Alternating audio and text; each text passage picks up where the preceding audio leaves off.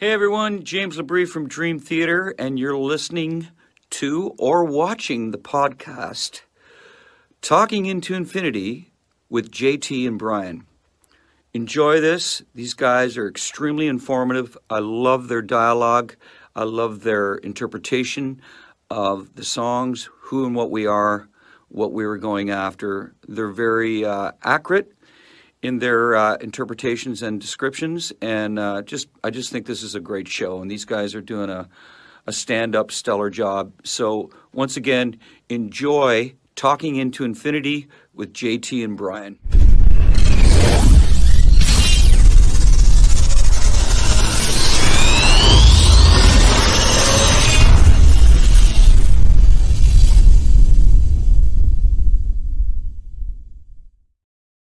Guys? Welcome to another episode of Talking into Infinity, a Dream Theater centric podcast.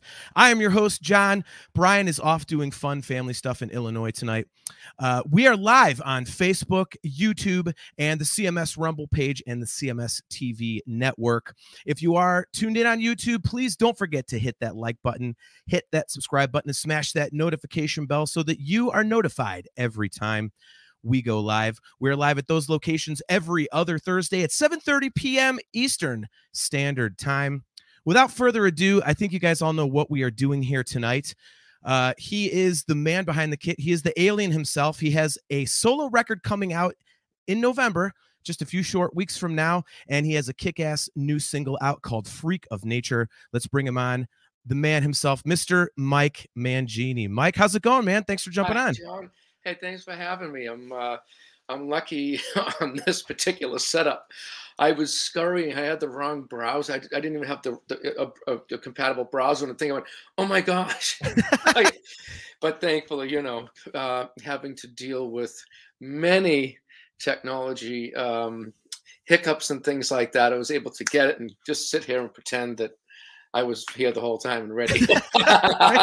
don't, don't feel bad. I, I, do a second show and I realized right before I went live that I had all my background set for my Star Wars show. I was like, yeah, I don't think that's uh, I don't think that's tonight. So it's unbelievable. You you just get used to certain things. I'm like, oh my gosh, what's what light what color am I going to use? Oh, oh no, trip over a wire. But you know, hey, oh it's real. It's totally real. So thanks exactly. for having me to talk about the album. Yeah, not a problem. Thank you very much for making time. Um, obviously, you've got a you've got Freak of Nature out, and you have a you have a new one coming out tomorrow, correct? Oh yeah, yeah. That's the one coming out tomorrow. Will be a little bit more, I guess, close to what uh, a, a small number of people expected that they, which I knew would happen. They're like, we kind of expected something. You know, I, look at. You know, I definitely didn't fall out of a coconut tree and hit my head. I, I know what they're talking about. I, I know what they mean. And I have plenty of those songs, you know, uh, drum stuff and changes and, and uh, seeds anyway, just folders full of them, sure. as well as well as different kinds of lyrics. But this, but this particular album. So first of all, this song coming out um, tomorrow actually i'm doing a youtube thing at 6 p.m called not drowning is more it's just they're going to hear it and go oh okay.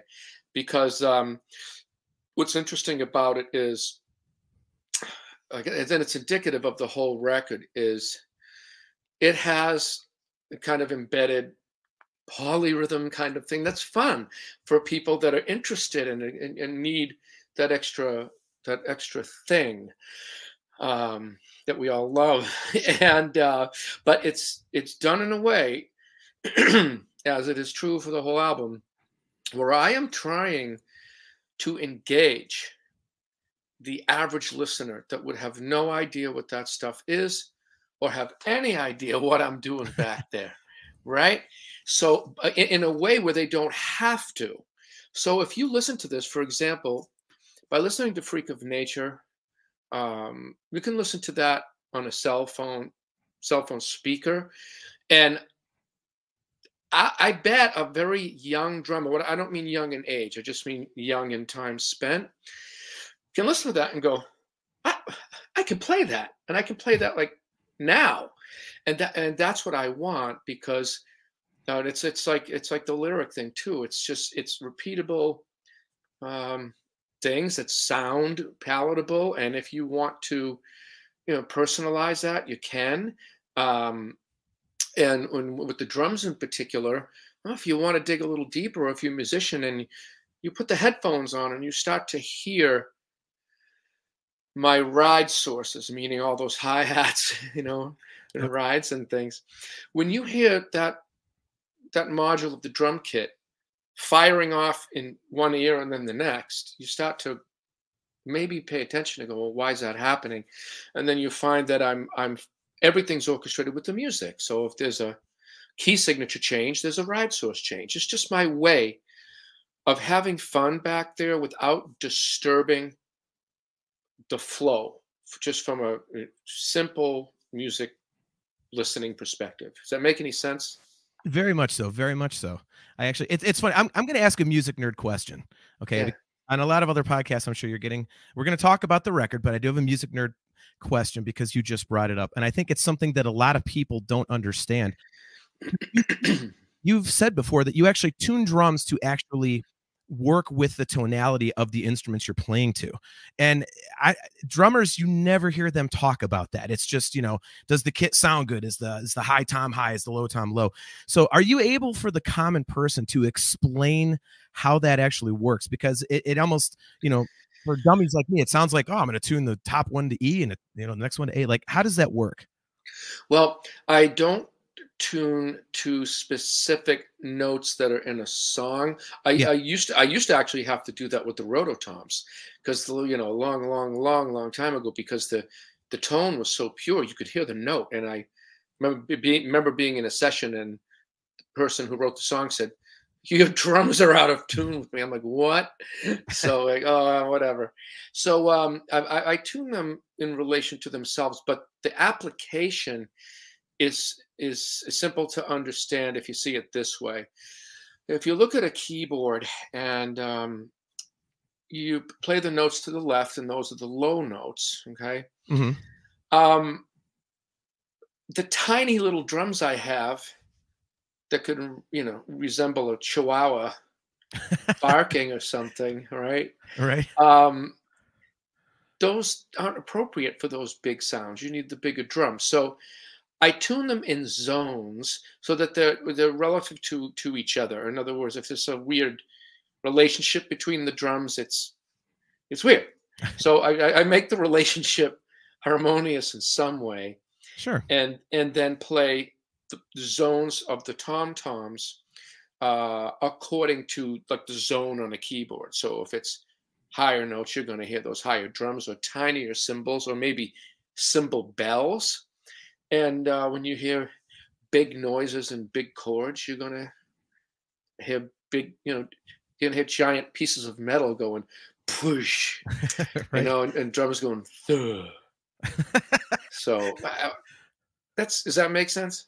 No, that makes total sense. I think like, again, I've, I've heard you mention that a few times, and I think it's something that people really don't understand because it's a very musical way of looking at the drums rather than you yeah. know just I say just worry about the drums in and of themselves and you just basically play under the other stuff. Um, you know, and you know earlier you mentioned you know going back to the actual writing of the record, you know, was there a conscious direction you were going for, or did you really just sit down and say, you know what, whatever comes out comes out? How, how did you uh, approach this? I approached it by looking at um, my database of song seeds. Okay. So I have folders this is everything from um, riffs sung to riffs played through a keyboard because I don't play the other instruments. Although I have some ideas that I that that I did play on, on guitar and bass, but I'm so limited. I was like, why why am I doing this? You know, so um, you know, it was fun, but I was like, no, no, no, no, because uh, I was I'm a trained percussionist, so that I learned how to understand and play marimba and xylophone. So getting mm. on a you know a, a keyboard that triggers virtual instruments was a dream come true.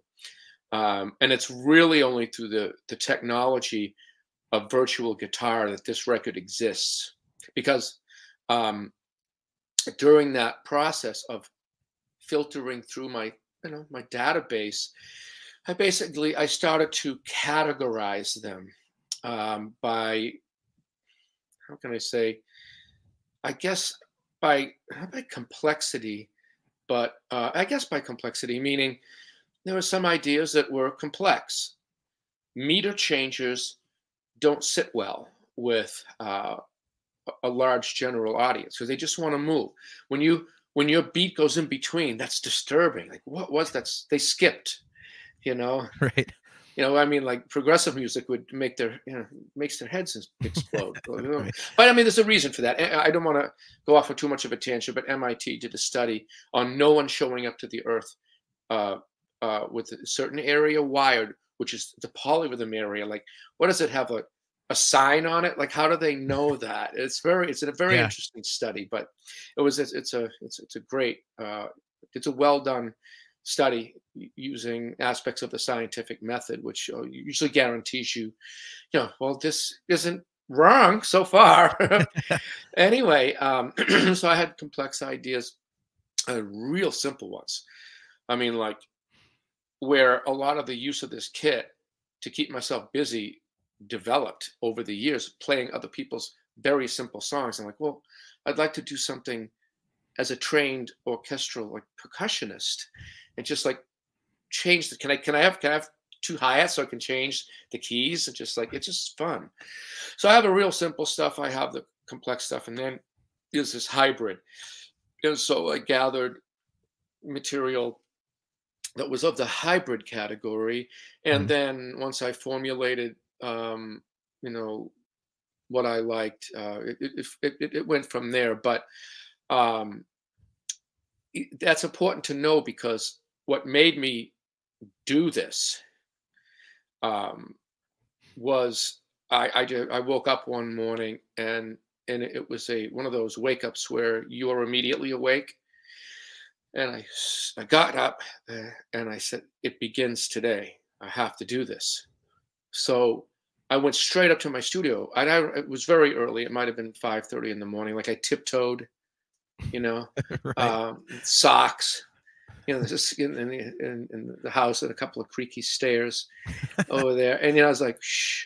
So um, I began that process immediately. It's like because I, I heard, I heard the, the the the words in the chorus to a song called "Habit to Change." I heard it. It was bizarre and it was okay. That's a song.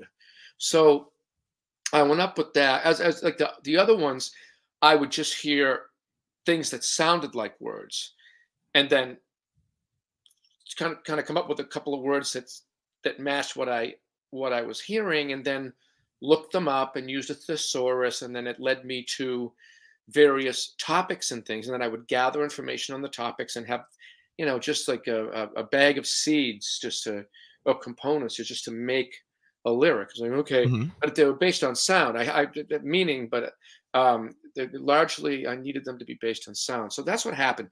It, it, that's twofold. So there's music that's it's in the middle, so that so that it can relate to people without that meter changing, and um, um, but then I, you know, everyone every this every one of the songs has a solo section that's where I get to use my stuff because that's what solo players do. So I was like, okay. And there's a story how that formulated, but that, that's that's what it was. And I was like, okay, well, I won't make the song complex, but I'll use my things, my rhythms and and and chops and ability to move fast with very very very far distances. I don't I don't know what it looks like from afar my drum set, but when you sit on it, um, things are not necessarily next to each other. Yeah. So I got to move. So anyway, that's a, a music portion, um, and, and and and a theory behind, you know, an intention behind it. Like I just I don't want to do this, I don't want to do that, but I'm going to do this and mix them.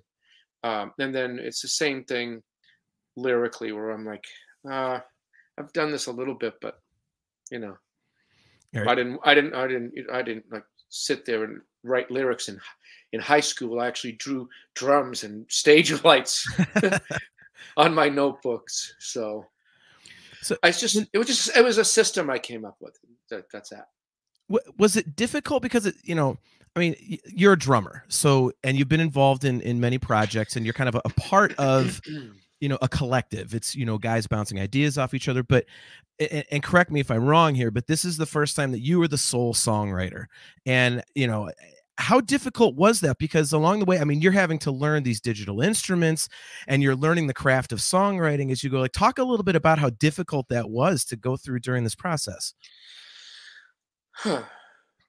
Um it was difficult initially because I had penned lyrics before and I had been the sole songwriter on a project that I launched for a very short amount of time and then pulled the plug on it. Um, so when I sat to do it this time, the initial shock was was was was a challenge because I thought, well, what am I going to do this time? Because I previously when I did it, see, I'm, I like to make people laugh. Right, I do. And the, the interesting thing is, uh, the lyrics that I penned before were all zany. They were just like there's all they were all humorous, every single one of them, and they all had the same kind of a theme, and they were they, they were goofy on purpose to make people laugh. So I have found with my humor that it doesn't always make everybody laugh. So I'm like, hmm, maybe I shouldn't do that. I may get serious about something. So uh, I when I decided that, then when I had my system of research, like, okay, I'm going to hear the sound because I I thought, well, this that's important to me. What do do do do do da da da like what does that mean? Mm-hmm. Right? It sounds it sounds like yeah. something. So um, I had my protocol in mind, and because I had the protocol, the other stuff fell in line. I said, "Well, how, what am I going to do?" Is like, okay, I know what I'm not going to do, and I don't know, know everything I'm going to do, but I'm going to research and put together things that can be interpreted and and and uh, people can relate to in some way, you know. But nothing's about a personal experience. That's that's uh, that's that's interesting because I know uh, lyricists do that sometimes you know they write about something that happened to them or a story or, or whatever it is sure. but that mm-hmm. that's mm-hmm. not this i just um but I heard stuff and, and tried to make words that worked with it. And then I tried to find words that had, you know, that made sense with it. But sometimes uh, the, the, the pre-chorus, you know, makes sense within itself, or, or it might, uh, that first line might transition from the other one, but they might have nothing to do with it because I'm just I was looking for nuggets, you know. Right. So, so that was that was the difficult part. Uh, it was it was just um, uh, sitting and, and and saying okay and committing, being sure because the system was in place, and with the music, um, it was a little more. It was actually more difficult, uh, to be honest with you, because I had so many ideas, and now you know I I know what it feels like when people want to get all their ideas out, you know, and share yeah. them. Um, and you know, it's like when I put too many ideas in a sentence, and then an email gets convoluted. because, right. because I'm like blah blah blah, but and the also the blibbity blibbity. the dreaded run-on sentence. Yeah, yeah. Yeah, it's like I tire myself out with it. nice. I just like cut it out. Stop. just, just, just cut out. So, um, so I've, I've, I've, I've learning. At any rate, um, the music, uh, yeah, it was like, well, I like this, I like that, and this is cool, and that's fun. Everything made sense to me. So then I had to decide to use just two sort of grooves instead of one. For example, I know Angus Young from ACDC was asked in an interesting way. Well, you guys have, I forget the bit verbatim, but uh, you guys have 13 albums and they all sound the same as if that's kind of an insulting thing to say to somebody, you know. But, right. but you know, like what are you what are you asking him that for? But um, but then he came back and said, "No, you're you're wrong. We have 14 that sound the same." Like whatever he said, he, he, he he added a yep. number to it. Right. And and so um, you know, I, I, I had that in mind, but mine really is kind of just like a set where it's riffs and you know the the the, the powerful more rock kind of groove. Uh, and then there's the then there's more loop oriented but the riffs are actually like stretched out but they don't sound like like black dog is a riff right? Yeah. Okay so you can hear in freak of nature that's the chorus is a riff. Mm-hmm. Right? Why am i doing this? I don't play guitar. Um anyway uh, that was odd. But um um the uh uh the, the other ones uh they're not just they're not like chord change songs. I have a whole batch of those. Um it maybe one snuck in. But anyway basically a little bit different from each other but i i tried to uh tie them in i tried to like put some dna through them like like a chain link so that the sure. album so that the album would have you know big grooves able to be felt quite easily orchestration um, and riffs with a certain tonality to them like even in the loop oriented tunes when when the riff comes in it, it's got like you know in in i'll call it o minus note in it it's a what's, what's that one you know right. it's not just standard major yep. chord, you know, line or something like um, do a deer on in the key of C. Right. It's not that. That if that makes any sense. So um, yeah, that was uh, that was time consuming, and and I know that my final choices were something that I looked at them and said, well, gosh, I wonder if I should put these three in instead of those and make it all like this thing. I was like, no, just just put it in. I mean, it's a it's it's it's my first solo album. It's it's just a uh, it's just a, a piece of me. It's not everything. Sure.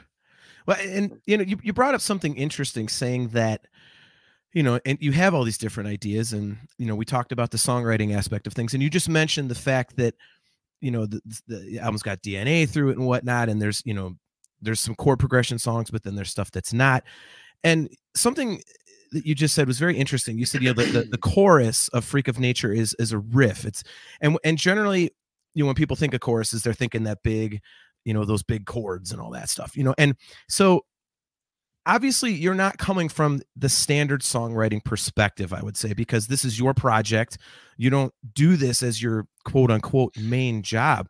Yeah. Did was that ever kind of a battle for you when you wrote something like the chorus of Freak of Nature, where it's a riff and not those big chords. And you're trying to make this more accessible, you said, so that, you know, people are getting into it. It's not overly progressive. W- was that a battle for you? Or did you just say, you know, pardon the language, fuck it, I'm going to write what sounds good to me? Or, or did that kind of throw you off a little bit? It, it didn't throw me off. Uh, it throws off writers that write that need the chords. That's that's who it threw off. Okay. Um, that's and who, who it throws off. I noticed so uh, in, in my experience you know uh, um, so for me i just heard the riff and somehow i just heard um i, I heard things with the voice instrument that that worked with it you know um that that's all i can tell you uh, is is it wasn't that part wasn't necessarily all that hard so uh, it be, because i could hear it so I don't know. Maybe you know I, I I'm just I don't know. That just was something that I was able to do. So um, yeah, yeah. Uh, but I'll try to think for a minute. Um, um, yeah, I mean there, there there are there are songs. There are a handful, maybe just a few that have the chords for the choruses. Um, and let me think. Do they have? Yeah, there's a little. There's a hint of this riff thing somewhere in it, even if it's a call or an answer sure. or whatever it is. But yeah, I mean, largely, you know, and I understand that. I understand why why uh, people that that compose the voice end of things like that because there's room there's room for that that singing and that that, that just you, you could choose any one of a bunch of notes and they're all they all work Right. you know um writing them over a riff that's not necess- that's not the case um because the notes are changing you know Yeah. fast the notes are changing fast so it's probably a you know a thing Yep. for the for the normal lyric writer but Yeah. i i don't know i just heard it well, So you, you you me- well, you so you mentioned it might have been difficult for other people. So that you know that that brings me to a question I wanted to ask. Obviously, you've got you know other musicians working with you on this. I mean, you in other interviews you've talked about the fact that you wrote everything. This was you Initially. 100%. Yeah, initially. Yeah, yeah, I- I- I- initially, but with the well, I'm- when I mentioned it difficult, it wasn't in this situation um, specifically with with with with my musicians. It, obviously, like I said, in my experience in life and things, Okay. just because I had written some stuff Sure. before. Yeah. Anyway, th- well, yeah, no, I was just going to ask, you know, what did what did the other musicians bring to this? Obviously, you know, you've, you've made it very public. You've, you've got Gus G playing lead guitar. You know, you've got Ivan Keller on rhythm. You've got Tony Dickinson on bass. You know, um, Jen Majura on vocals, which is a very interesting choice because I think Yeah. you know most people would associate her as a you know with guitar.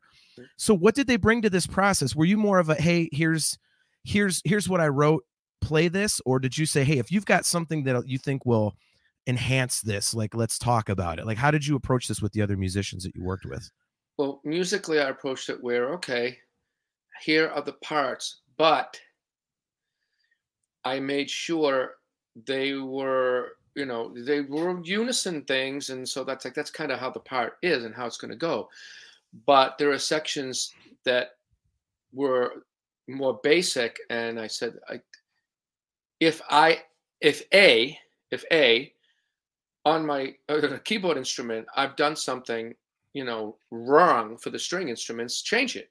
Let me know. Just as a note here or there, like whatever um, because the essence of the parts were, were going to remain. They had to remain. So that's I left that room, and um, and they did. Um, now it's like, well, can I play? I want to play. Yeah, yeah, yeah, go ahead. Or or um, like I said to, to Tony on bass, I said there are there are transitions where I'm playing um, melodiously on the drums. You can catch those and if you want to do an you know an answer a little fill in here here go ahead. Ivan did it as well. And of course gus you know had the solos. And what was interesting about that is that i had written a solo for every single song.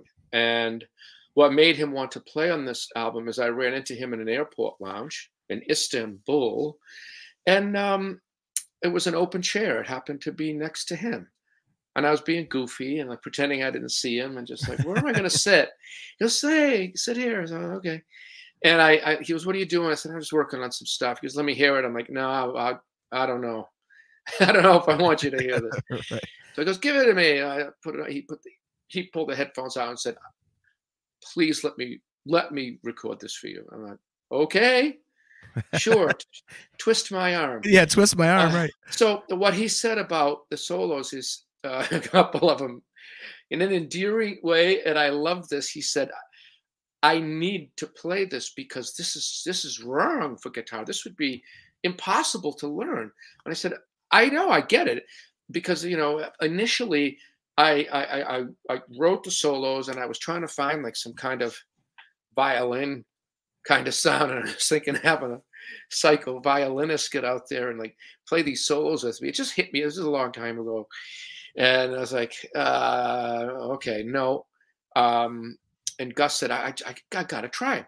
So he went in and, and, and did it. And um, he uh, encountered certain songs where he just, he just, he asked me if he could just do his own thing. And I said, sure, go ahead. And then I'll, I'll, I'll, I'll wreck your solo and ruin it nice. you know?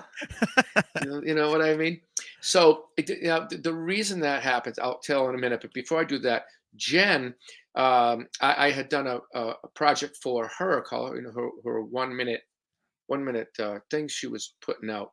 Mhm. and we, we did a stevie wonder song one minute champs. We were doing a stevie wonder song and i noticed her tone uh, for um, and her swing and her ability to play like a lot of instruments. And I was like, well, I just noticed like that's really good, you know, because I had her her solo album, which was guitar. So um, um, one thing led to another. Um, I, I, I, thought of her and I, I sent her um, a few instrumental tracks and Freak of Nature was one. And when she heard that, she wrote me right away and said, I please let me do this. I'm like, okay. So what's interesting about her is is is is, is that she's got this unique sound and tone, which I didn't ex- expect. It's, it's it's striking. I was like, and I and I liked it for that. And plus, her pitch is spot on. But the thing is, like every singer, a singer has their range where they sound most comfortable. And I had already finalized all of the music for these tracks. So there are a couple of them that she said that's a little bit in this range that's not my, you know, the sweet zone. Comfort zone, yeah. Yeah, the comfort zone. So uh Freak of Nature is is is is one that's not as it's it's like in the middle kind of a thing right with her you know what i'm saying so the one coming out friday not drowning uh is a different animal. So that's a little more in that in that sweet zone. So uh she did an absolutely wonderful job making uh, you know giving some consistency to all of them. Because even through the process she said to me because i'm going to have to sing that like really low uh this. I'm like yeah. It's like I was like, wait a minute, it is my house. Like, this yeah. is not my, you know, the David Byrne thing. This is not my musical house. It's like, I, oh yeah, it is. And I, I didn't know. So anyway, um, that's that's a scene. You know, she's like, bang, got it. So the guitar solos. Let me just uh, do that, and you can. I don't know. How, how long are we doing this for? Uh, whenever, whenever you need to go, man. We, you, whatever you'd like to talk about.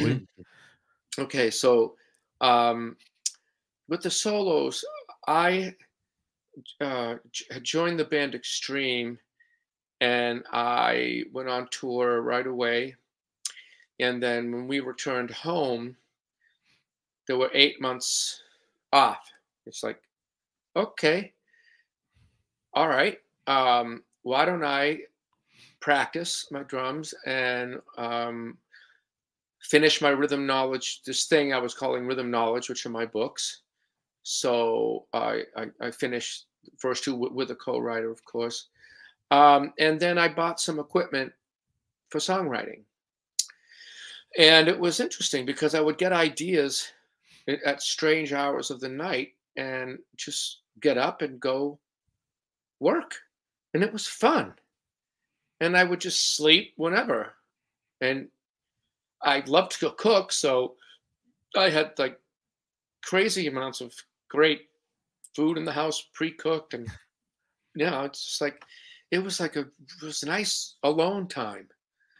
And uh, during that time, I wrote a bunch of songs, and I figured, well, let me write some stuff I think would be appropriate for extreme, even though I knew that what would happen was like because we had written stuff at sound checks and jammed together and we had material that just is just gone it's it's just gone. It's it's under like a maxell xl2 cassette in some in some you know at the bottom of three compacted cars in some junkyard. So I, I, don't know where it is. You see what i see? How my mind works? That's why some yeah. of the song that's some of the songs in my reading go where did that come from? Like, sorry. Oh, yes, I don't know. um, Keeping that stuff uh, for back so, in the days a bitch, man. yeah, yeah, so, right. So, um, um, yeah. So I, I wrote these songs, and I wanted to designate where the solo was, and I got on a keyboard and I tried, and I had, I had a sweet a sequencer with a floppy disk still. Oh, jeez. So, oh yeah. So, um, so I tried to record shapes and motions that I couldn't really play, but I wanted to do like arpeggio sweeps, stuff like that. You know, Nuno play anything. So um, uh, something, you know, it wasn't good. I was I was embarrassed. I wasn't gonna I wasn't gonna send that. So it hit me one day. Um, I looked at one of my percussion modules.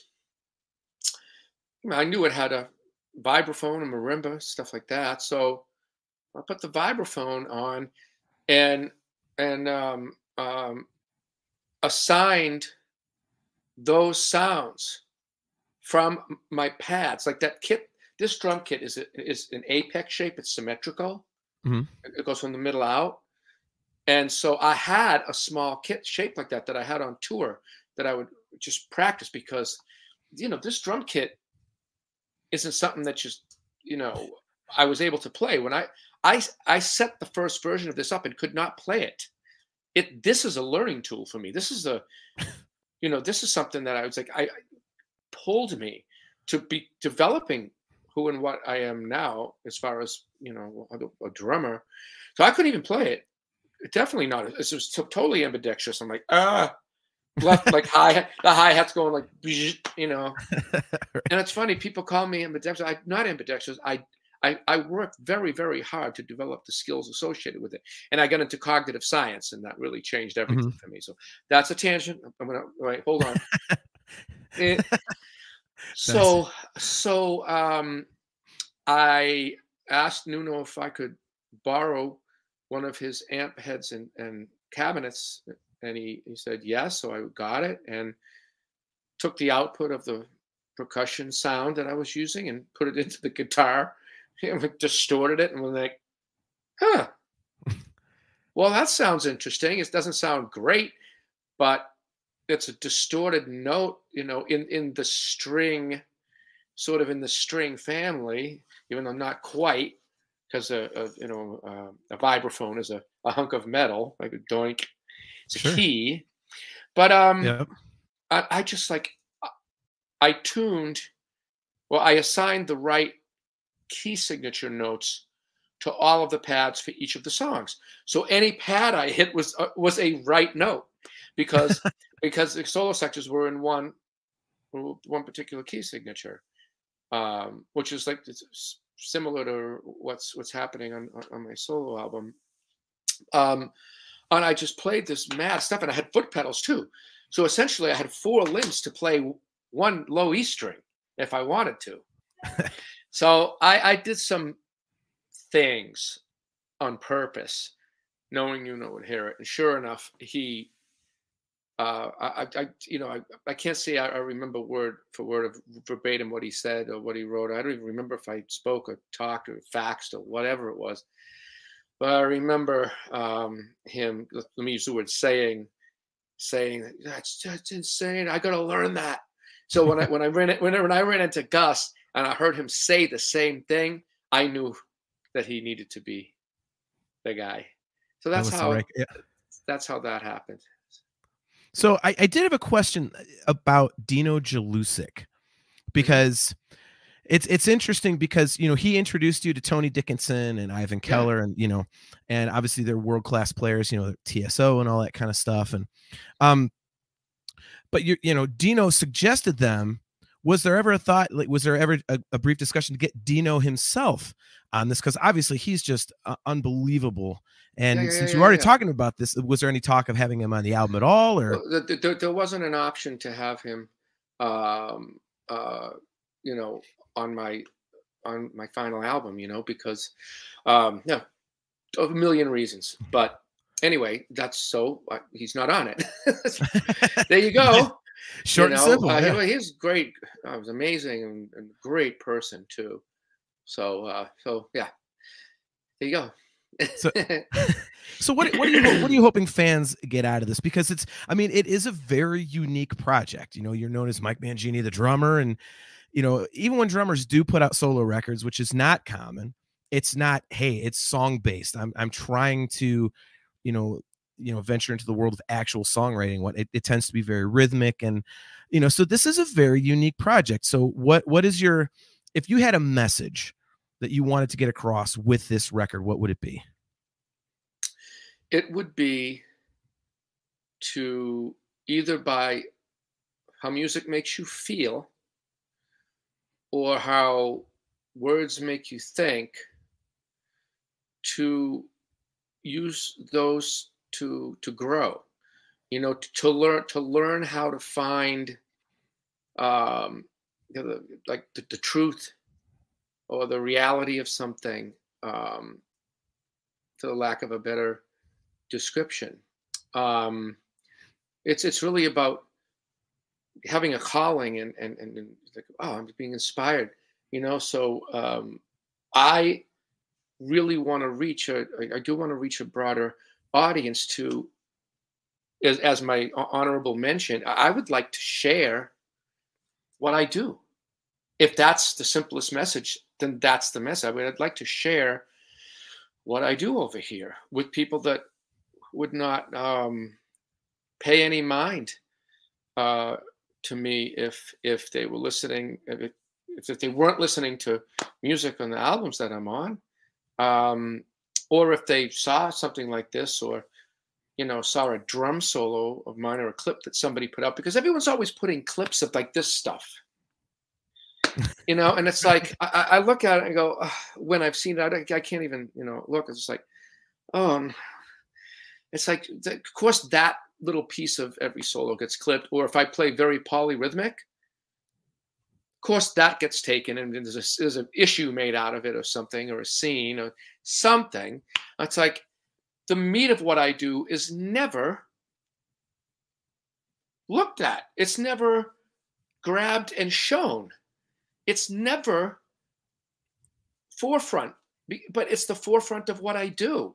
Is to I play music, you know, and I've played music where I stay out of people's way, and um, when I feel something in that music, I, I, I play for it and use my abilities to enhance it in some way, to color it in. And so the message is, you know, hey, you know, to, to the person that doesn't really get what I do, um, maybe they'll get that from this because it's it's it's not intimidating. You know, at, at least at least the regular parts. like, I don't know if the solo sections are, or maybe, I mean, let, let me clarify. To play it like me on that instrument is not so easy. The simple sounding stuff is not easy to play because of the of the balance shifts that have to occur to stay in time, the distances that I have to go, the difficulty in memorizing the exact drum to hit. It's not just making a rhythm. If that was the case, I would default to um, a five piece kit with a small, a medium, and a large tom tom to just get the range. A regular hi hat, a closed one, a couple of crash cymbals, a ride, and maybe a stack. And that would be it.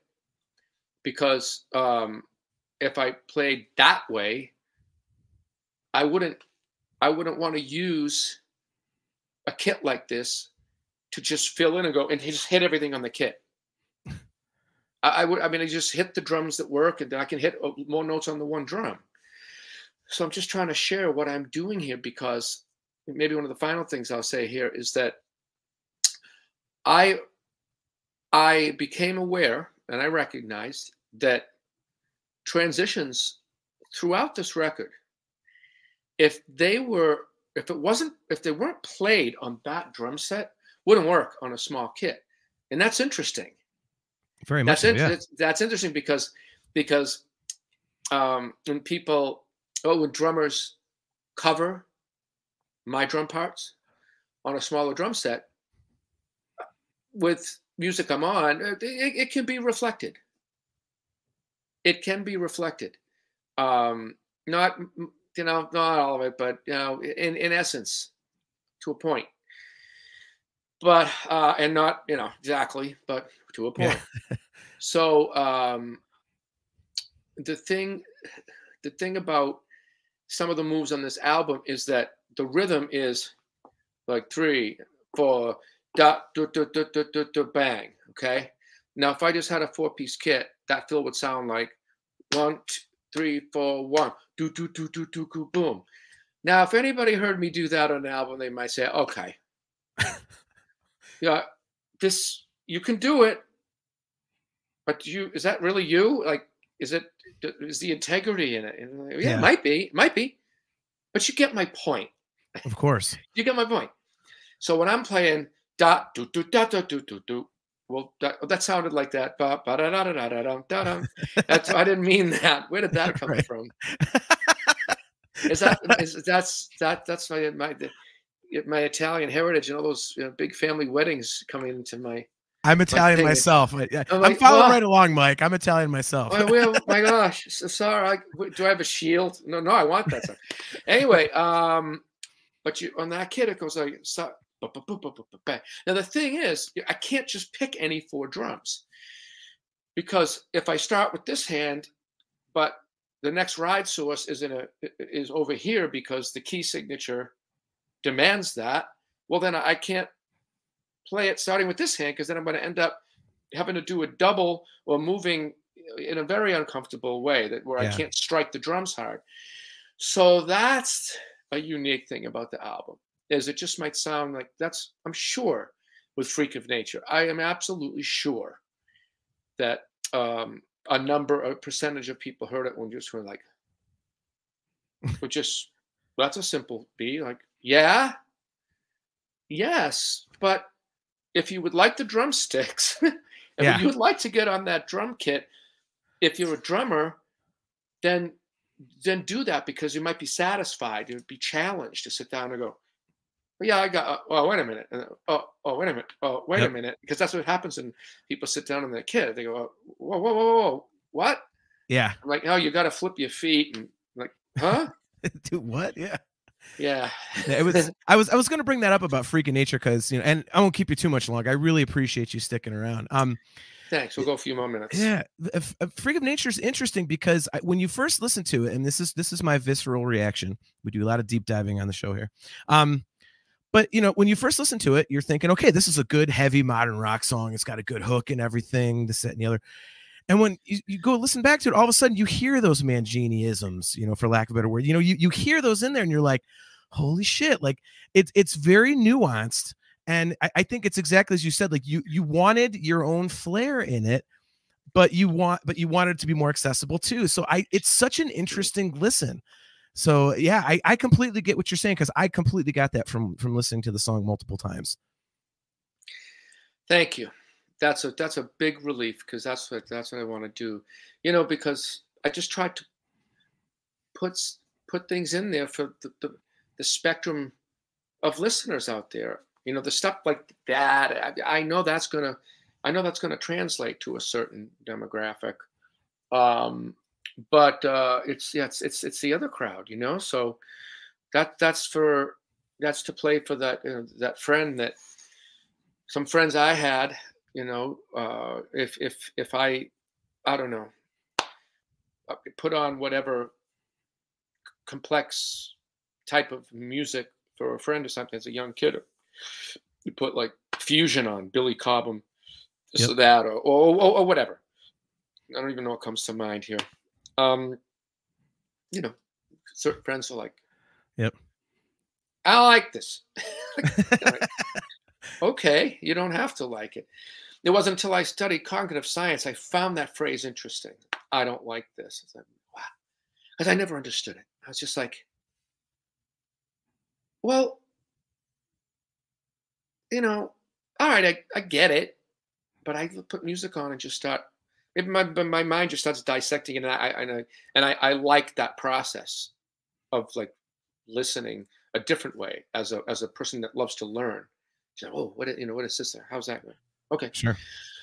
So when I studied, you know, more deeply in cognitive science, and then MIT did the study, I realized that sometimes when someone says, "I don't like that," sometimes it's not about the taste or or that kind of thing. It's that they don't like the feeling that that, that, that they don't know what's going on in there because I didn't either.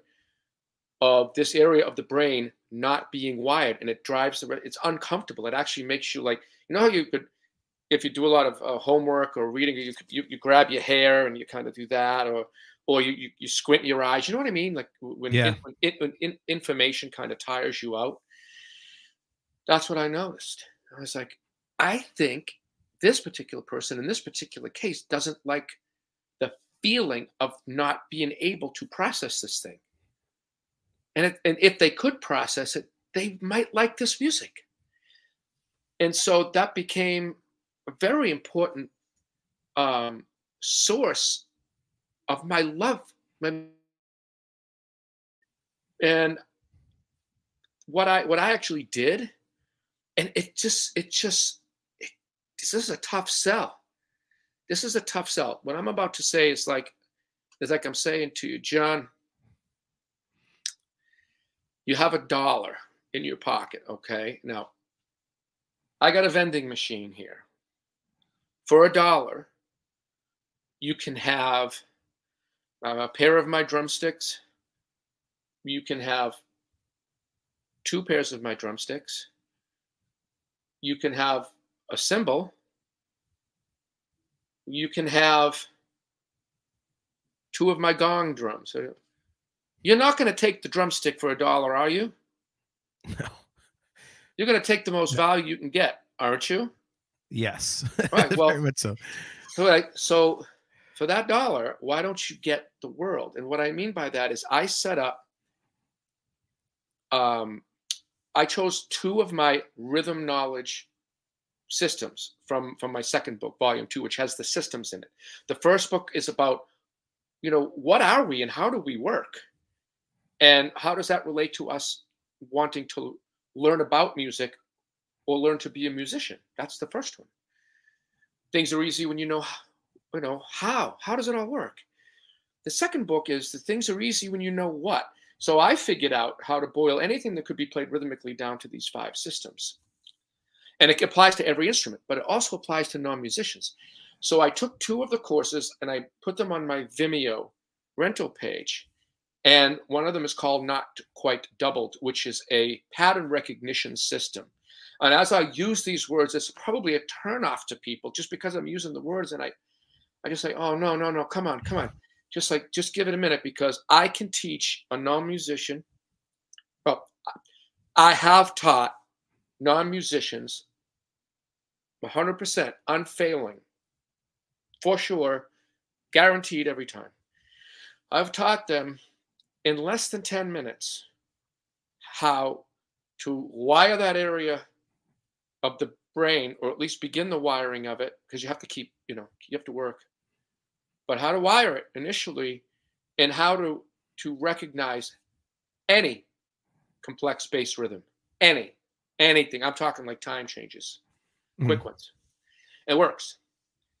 And why not spend your time or your dollar being able to do something to give you the joy of every single kind of music in this world everything for such a short investment of you know, just 10 minutes for crying out loud just to get it, you know. But but the yep. but the course, I put nine hours of material.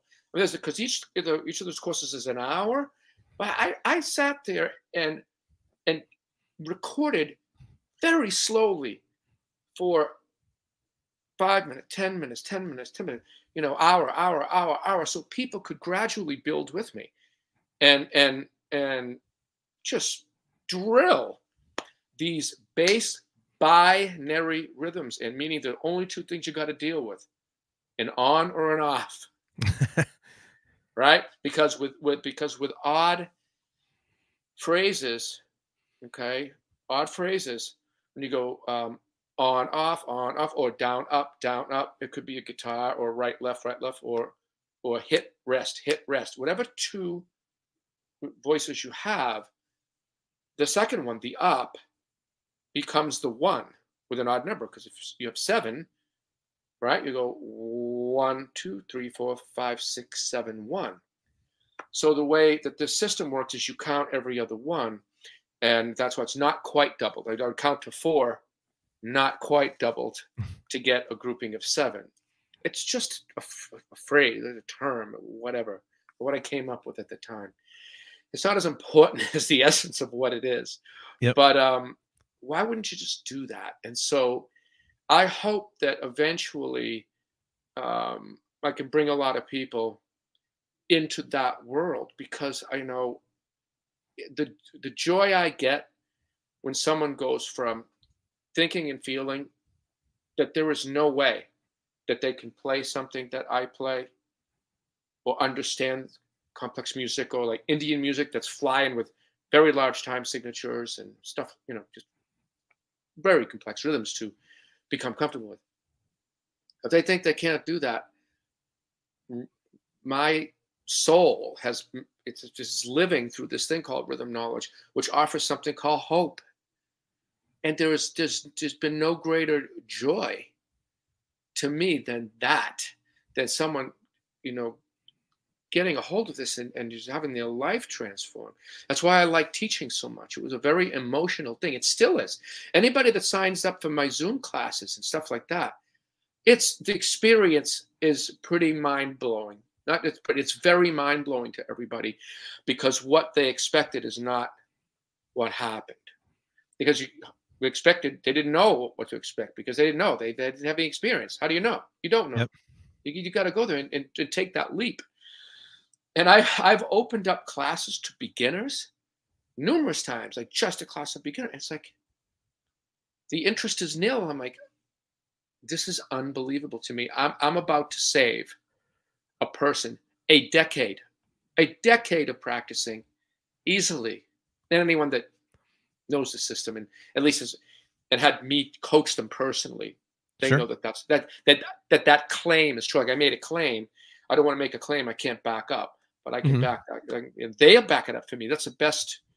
That's that's the best backup in the world, right? The best verification, you know, or authentication of of, of this of a method. Yeah.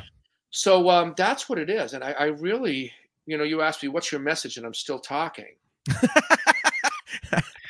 the, the, the message is, hey, look, and I would like to share what I do here, okay, but I would like to, you know, give have somebody share with me the joy of growth, either from like for example, like a freak of nature. It's like it's about. Well, I mean, my inspiration doesn't mean it's someone else's. So you you got you got to interpret this how you want. That's the, each song can be can be used for that. Um, that doesn't necessarily mean well, what I had it mean, right? And what I had, whatever. What does do do do da da da da mean? I still don't know. And what does it mean to me? It means that's how to write a hit song. Don't right.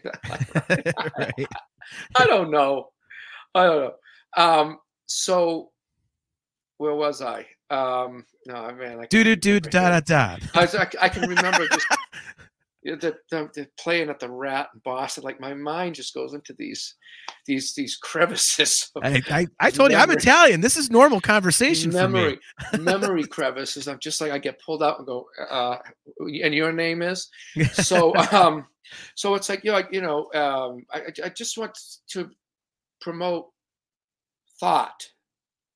How how what you know what method can I use to improve in this? What method can I use to learn about something? Reality of it or the truth of it. Uh, what is it really? What's really happening with this thing, you know? And, and and and with that in mind, I speak about physics a lot. I don't think I could pass any kind of proficiency test on it.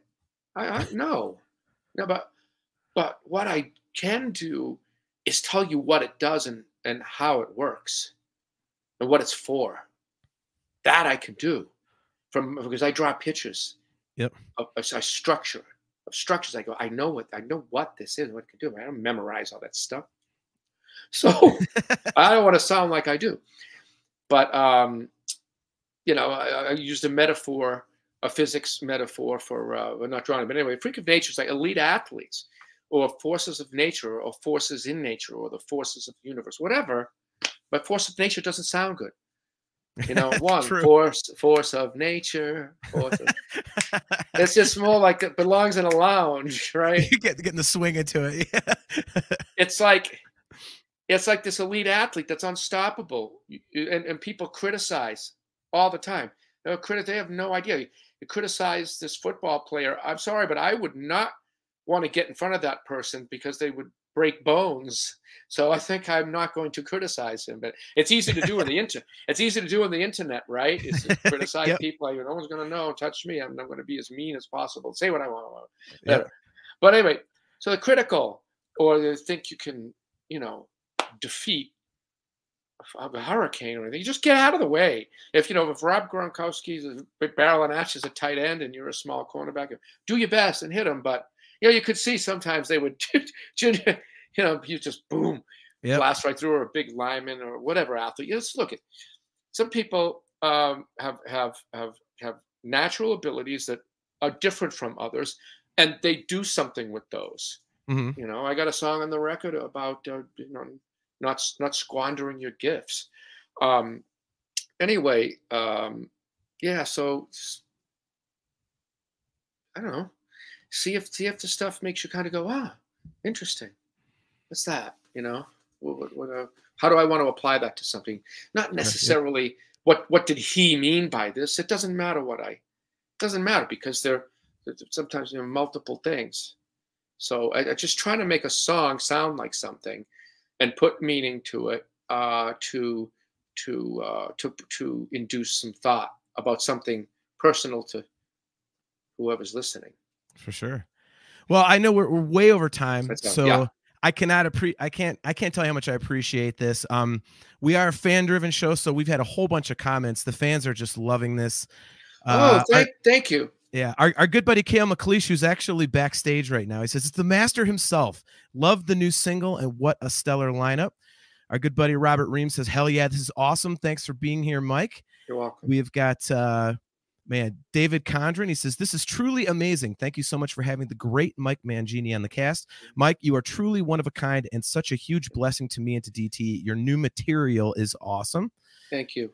Joe Gebhardt says, it's "Always cool to hear how an artist gets their spark for an idea, or in this case, the album. Thanks for sharing, Mike." And you're um, welcome. You're welcome.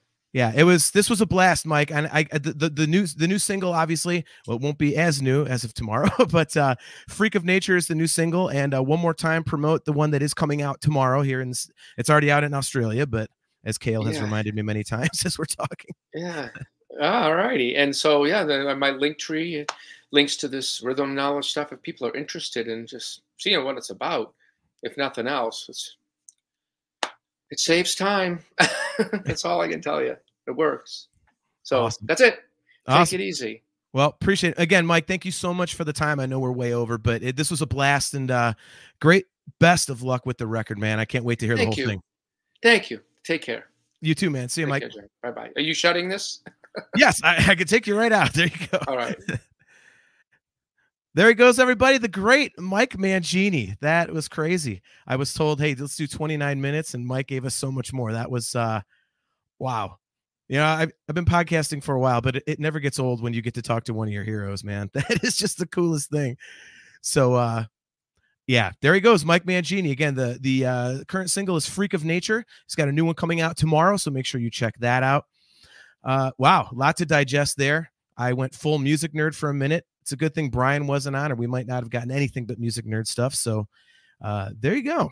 So uh, thank you guys for the kind words in the comments. Appreciate you all there. So uh, Robert Husted says, "Epic interview, John. Thank you very much. Mike, Mike is very easy to talk to because he he is very descriptive in his answers, and sometimes you'll interview somebody that'll give you like two sentence answers, and it, it makes it a little difficult. You got to kind of pull stuff out of Mike is so descriptive and it's so it's so interesting to listen to him because he has such a unique perspective. So that was that was a total blast, man. So all right. Moving on to the second half of the show. So we have had a debate going on the show for it might be over a year now, but it's it's been quite a while in any case. And basically it started uh, in the chat and we were talking about the song Octavarium. And come to find out, I thought that every Dream Theater fan loved the title track Octavarium. I, I thought that was just a thing. Like, who doesn't like Octavarium?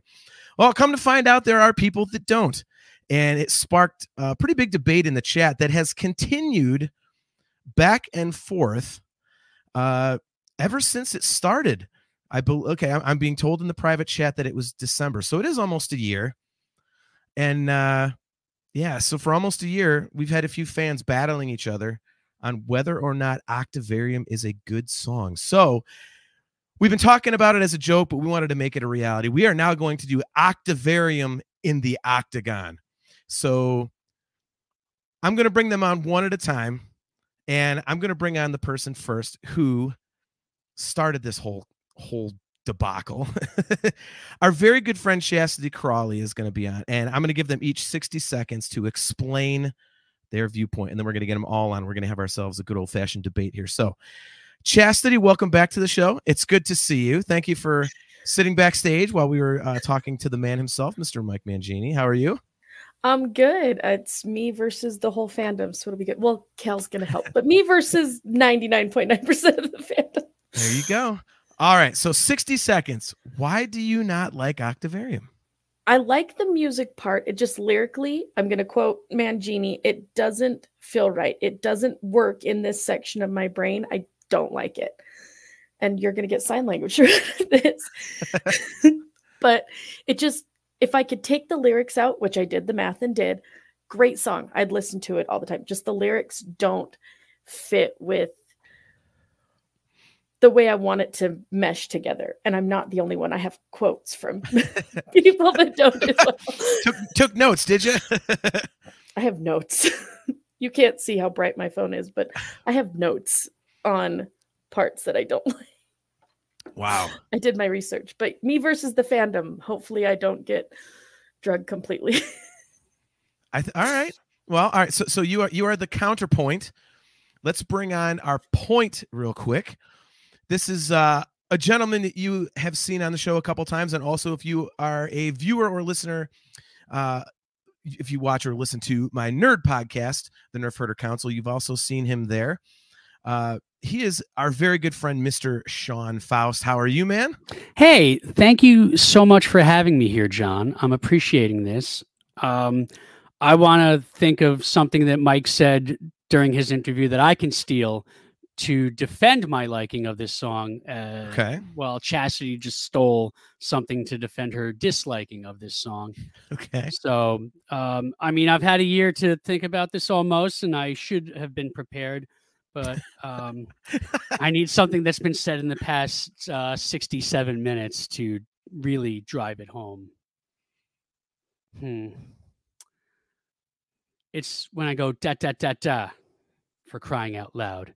But seriously, I'm looking forward to this because uh, I'm sure uh, since December, Chastity has come to realize that, you know, it's a good song. And maybe just read the lyrics. Re- Read the lyrics. Uh, Back in the day, before all you young whippersnappers had your your MP3 players and Whippersnappers. Hey i'm old dude so just let's let's uh let's go easy on the old man i it's past my bedtime by about three hours my dinner time's at 3 30 p.m i uh i already forgot what i was saying see that's what happens All right. Well, th- th- th- there's there's your 60 seconds. mm-hmm. So, uh, all right. glad i wasted it it's not the first time, my friend. It's not the first time. not at all Uh, all right, so let's bring on the the man in the middle, so to speak. Uh, you know him, you love him. He is one of the first two fans of the show ever, maybe the first, maybe the first fan. It's between him and Adam Rishog. He is, of course, the legend himself, Mr. Kale McLeish, all the way from Australia. Kale obviously displaying his beautiful vinyl copy of the Active. Oh dear, you caught me reading. All right, man, 60 seconds. Why are you on the fence with this song? Either it's parts good, parts bad. 60 seconds. For exactly that, I think there's some great parts in there, and I think there's some lowlights in there. I think there's a lack of uh, ever-present riff, like with a lot of the great Dream Theater songs. There's that one hook to get into. As Chastity said, I don't think the lyrics are all that perfect, though they do fit a very good um point to end not just the album, but also the whole meta album cycle that's been running since Scenes. I don't know. It's got real good high points and it's got some rather low points for me as well. So I think it might be even a little overlong for my take.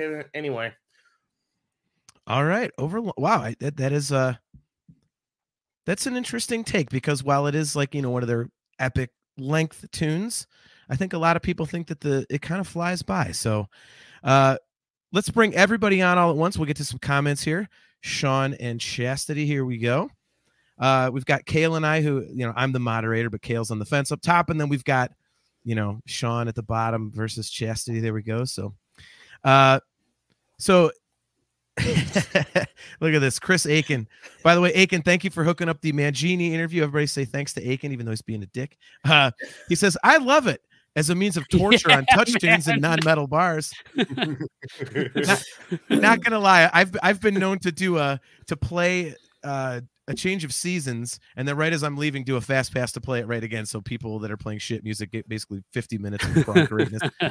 Uh, Robert Husted says those people who don't like Octavarium are called nerds, John. You know, Robert, the last time you were on, you couldn't spell my name right with my ti- name on my title. I no, I'm not listening to you. Oh, the f- look at that. She's already coming out swinging. Man, I'm I'm, Good the thing they're only I'm one in and a half trouble. ounce left. Hard. Alexander uh, Johan Alexanderson. Anybody taking bets? What about Sarcasmo Assholio? Yeah, where's Sarcasmo been? We haven't seen Sarcasmo in a minute. That's interesting. Okay. All right. So, Chastity, your main complaint you, the first one you brought up was was the lyrics. Let's start there. What what what do you not like about the lyrics? So I went down, I broke it down like line by line on here. It doesn't, to me, it's just, it sells out. It doesn't fit with, and yeah, I did say it sells out. Like if you listen, break it down line by line, he starts out, I don't want to do this. I don't want to do this. I don't want to do this, but I'm going to be medicated and self medicate myself and be so out of it for 30 years. I'm just going to do it anyway. It's fine. That's all I want now.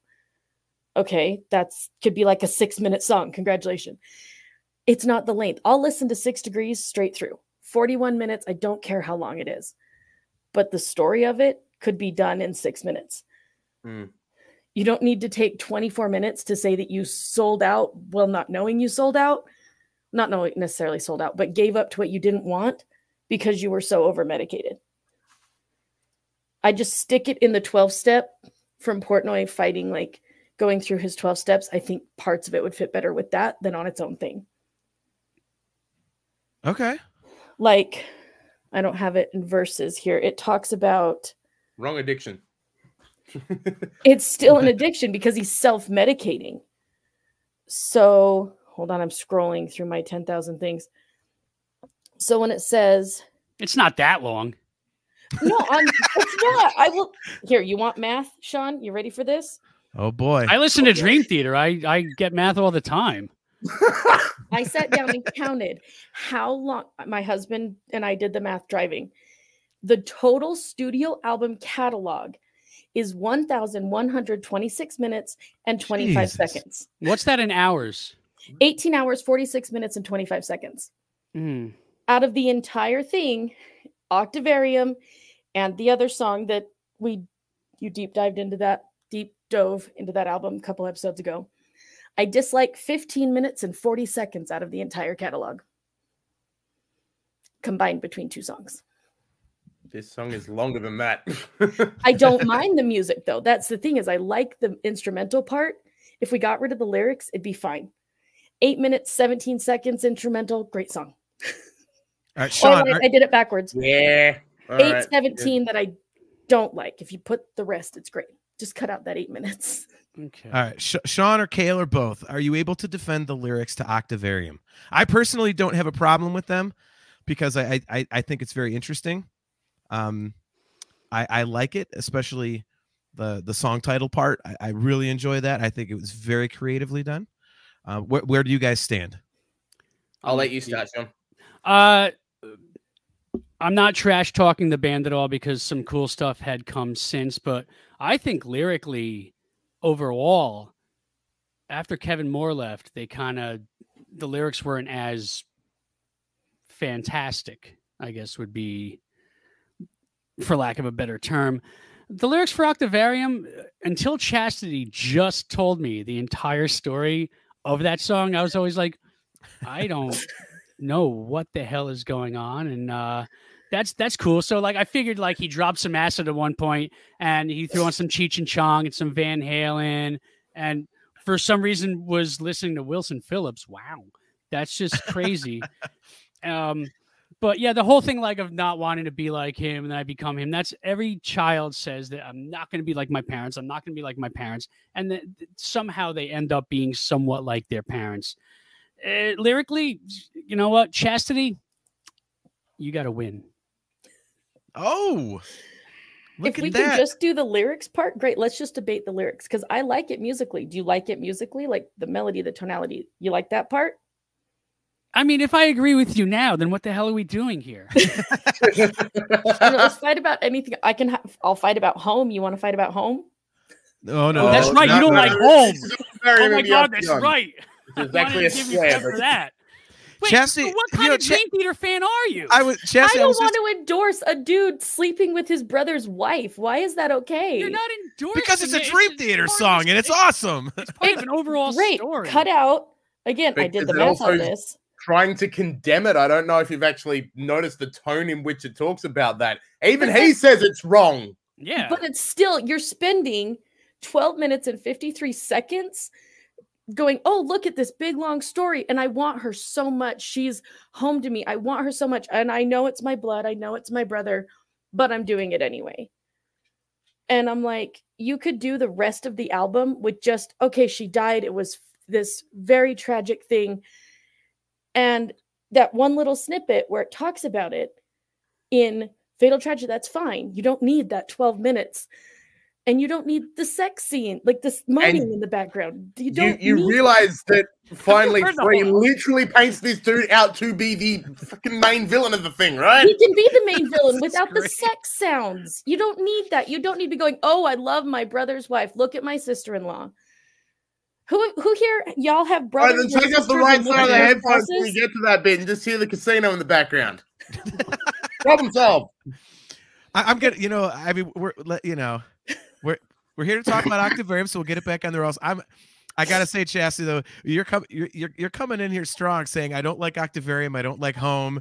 I mean, next thing it's gonna be like, you know, Metro, you know, Metropolis Part One. and- No, I'm telling you, I you know. only dislike out of 18 hours, I only dislike 15 minutes. And it's just the lyrics. I could listen to any all of the rest of it. You give me that 18 hours, I'm good. Just cut out that 15 minutes of lyrics. Man. You know, speaking of 18 hours, why don't we bring thoughts? up the intro to um Octavarium? That Thank five you. and a half minutes. I mean, I love Floyd. I No! love Pink Floyd. Um, and I love the intro to "Shine on You, Crazy Diamond." But here, it's like it's like, what, what did I dub it? I'm trying to remember. Uh, "Shine on You, Crazy."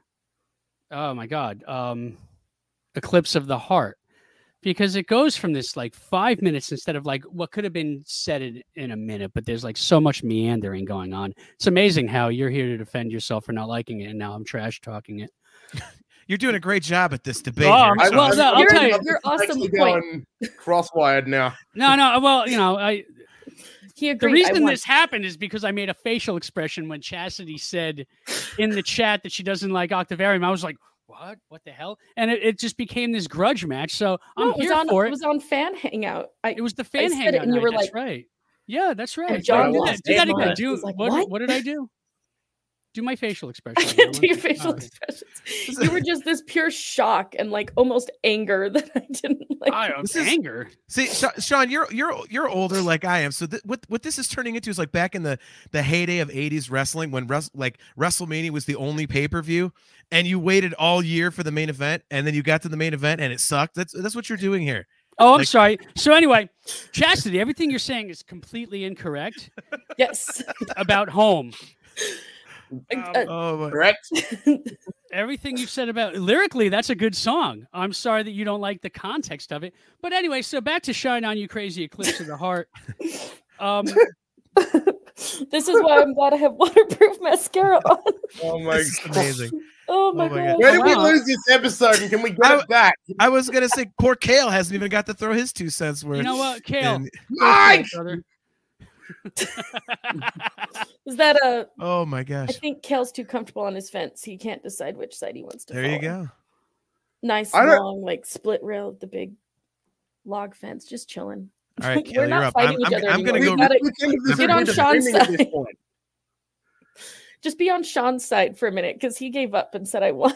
No, I did not. What the no, hell are you lyrically, about? lyrically, Lyrically, I'm just gonna give it to you because you it's know. it's and it's an odd song that could be condensed story wise. Well, I'm Well, just saying. li- li- condensed Literally, until you brought it up today, I thought it was very much a um self-contained by movements because the first one is I don't want to be someone like him. The second one's medicate, and then you get the third one, which is just here's a bunch of shit we like. Let's put it in the middle.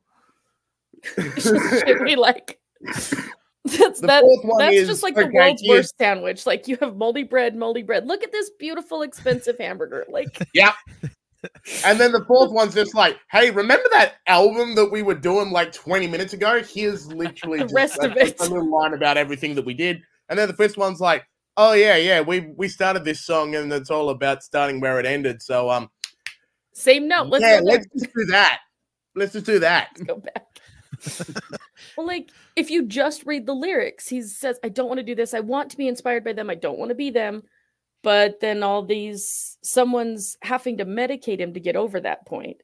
So it does all run together if you sit there and Yeah, look, but so you but you're like i didn't get it either so you did you understand why when you run it together it's a little yeah, if you run it together like that, sure. But that's It's like saying it's supposed to run together like that Sure, but that's like making the debate that Barstool Warrior is part of Mike Portnoy's 12 Step Suite because it's about a dude who sits there and drinks. But it you can play the 12 step all as one and it all fits together Well, the mirror lie um, is like the intro to the 12 step, and he's even said that. Did you say Because the the- mirror is lying The mirror lie, the mirror slash Mirror lie. slash lie. i thought you yeah. said the mirror is lying i was like no one has a mirror on this chat. How do you know? Maybe it's Yeah, the mirror exactly. universe. And There's one lying. behind me.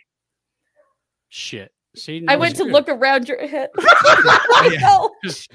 I, I am going to go with Joe Gebhardt in the chat here. He says, again, it's Dream Theater. Why does it have to be condensed? I, I think that's a great point.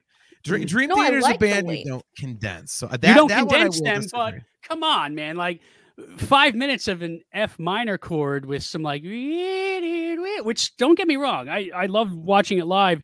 Um, I was at Score. I don't know if a lot of people have heard about Score. It was at Radio City. John, John. side of the room is uh, people that have seen Score. Exactly. right? Oh, John was there. I, He's I was not aware. Might of have been. Yep, There should side, be a, this side uh, of the room. A drinking game. Um, every time John mentions that he was at Score. I haven't done that in a long time because you assholes. I I I, ca- I keep catching myself because of that. But I think that's a great drinking game. Uh, Okay, continue. I don't know why you called all of them assholes when it's me that does it to you, but okay. I do Because it people well. agree with you. Look, Um, man. people all agree when the chat when you do Yes. it. I'm just Yes. saying that the the intro. Hundred percent, dude. Hundred percent. the intro to it is just a little too long. It's it's meandering because I know that you know Jordan learned to play the the steel guitar from uh, Steve Howe while they were on tour with Yes, and it's cool. And like I love that they experimented and did that, and I love it every time they experiment because a stale like stale Dream Theaters, it's still good. It's Dream Theater. I mean, come on, it's like eating cold pizza in the morning. I That still Yeah. I don't know. Robert I- Husted said he says, "Why would you willingly listen to Repentance? That's not good Dream Theater. It's the only example of it." Well, I mean, Because I know the that's John's favorite and I had song. Quiet. Yeah, right. well, I mean, Sean, so you bring up an interesting point. Let, let's go to the intro here. So, all right, Chastity, where do you stand on the intro? Because I that's love- I, think like that- it. okay. I that's can usually listen to- contention. If you take just the lyrics out, I'll listen to the whole song straight through. You don't like the I vocal hate melody? intro. I would rather take the vocals out of it and have it be a song like Stick It Like Stream of Consciousness or Hell's Kitchen where it's just instrumental. I'd be great. Let's just stick that in there. Yeah, but at, at, at least when James is singing, it's not really, really shrill on my ears. When Jordan goes way up there, it's like, oh, d- don't do that, please. But he wants to. It's fun. Yeah, but that's actually a very good. That's a good explanation for it. It's probably okay, and uh, apparently John and Mike thought Sex Sounds in Home were fun, but you don't want them to do that, so I don't know how this I is don't want the song home on the album. I'll just take it out. Oh, I'll this just battle is Cut it. awesome. I'll have it. Wait, dig- I'll take have home my friend out? just take it out. Oh fuck. Take home out and you miss like 90% of the story. Yeah. All right. So so discuss metal Joe. Good to see you, by the way, brother. Um, sorry I couldn't get your question in for Mike. Um, he says Octavarium is like the Ten Commandments. Do you want to listen to a four-hour epic today? No, then don't start. There's no good jumping on, jumping off point. You have to be ready for the whole thing. no, Very good point. Right. No, No, Gotta it's be like- just no. jump to Medicate. Go go from Medicate onwards. Once once Myung actually joins in on the song, you're good. I think it's a whole piece, but I, I'm only here to moderate, so I'm not here to, you know. well, then you keep that opinion to yourself. Hey, No, Everybody, hater. strike strike what John just said. None of that counts. None of it counts. the, the moderator is not allowed to opine.